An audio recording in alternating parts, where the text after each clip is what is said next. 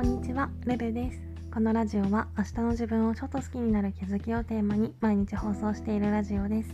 私なりの心地よい暮らしのコツや日常での気づきをお話ししています。もしよろしければフォロー、コメントなどお待ちしております。ということで今回は断捨離した思い込みというテーマでお話ししたいと思います。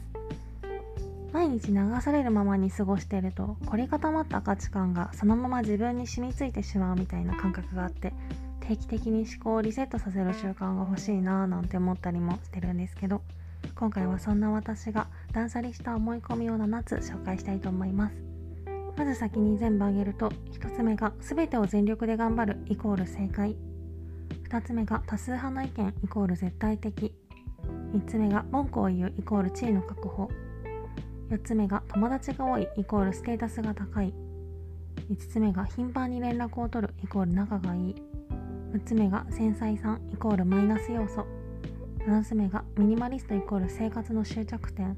ということでまず1つ目の全てを全力で頑張るイコール正解っていうのは自分を取り巻くこと全部に全力で取り組むだけの気力と体力があればいいけど多くの場合それは非現実的で自分の感覚で優先順位を決めて大切なことには力を注いでそうでもないことにはあえて手を抜くっていう選択も時には必要かなと思ってます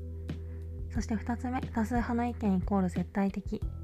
多くの人がやってることとか普通だと思ってることって大きなパワーを持っているものなのでつい流されそうになるかなって思うんですけど常にそれが絶対的に正しいとは限らないんですよね。非常識になるのとは違うと思うんですけどたとえ多数派の意見とは違ったとしても時には自分の考えを貫き通すことも大事なのかなと思ってます。そして3つ目文句を言うイコール地位の確保。これは言語化が難しいんですけど何でも黙って受け入れてたら相手に付き上がられるかもっていうなんか危機感みたいなものを持って無意識のうちに自分の希望からちょっとでも外れたことに対して文句を言う癖がついてたなぁなんて思ったりしてでももちろんそんなわけはなくって時には悔しい気持ちを抑えて自然に流されていた方が結果うまくいくっていうこともあるんですよね。そして4つ目友達が多いイコールステータスが高い。なんとなく顔が広い方が偉いみたいなイメージを持ちがちかなって思うんですけど蓋を開けてみたら上辺だけの関係だったり広すぎる人間関係にかえって消耗してたりすることもあるわけで本当に友達って広さよりも深さだなと最近よく思います。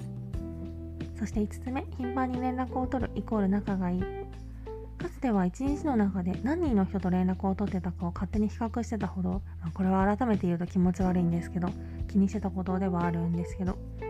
これも年齢を重ねるごとにそんなことに思考のキャパを使ってたので無駄だなって思うようになって。大人になってからは何年も会ってなくても再会した時に変わらず仲良くできる人こそが本当の友達なんじゃないかなと考えるようになりました。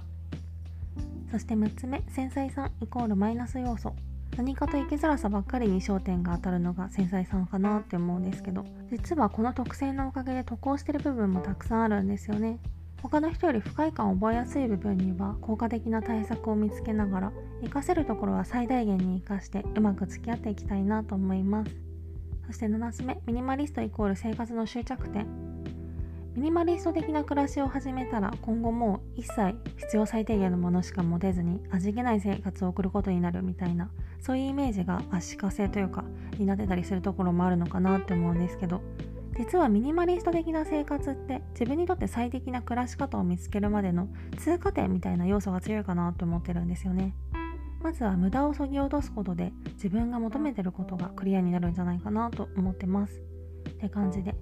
同じ行動とか思考パターンを続けてるといつの間にかそれ以外の行動とか思考ができなくなってたりもするので定期的にこれって本当にいいと思ってるっていうことを自分に本質的なところを問いかけるようにしたいなと思います。今回はそんな感じです。レターでの質問感想も絶賛募集中ですのでぜひお気軽にいただけたら嬉しいです。それではまた次の放送でお会いしましょう。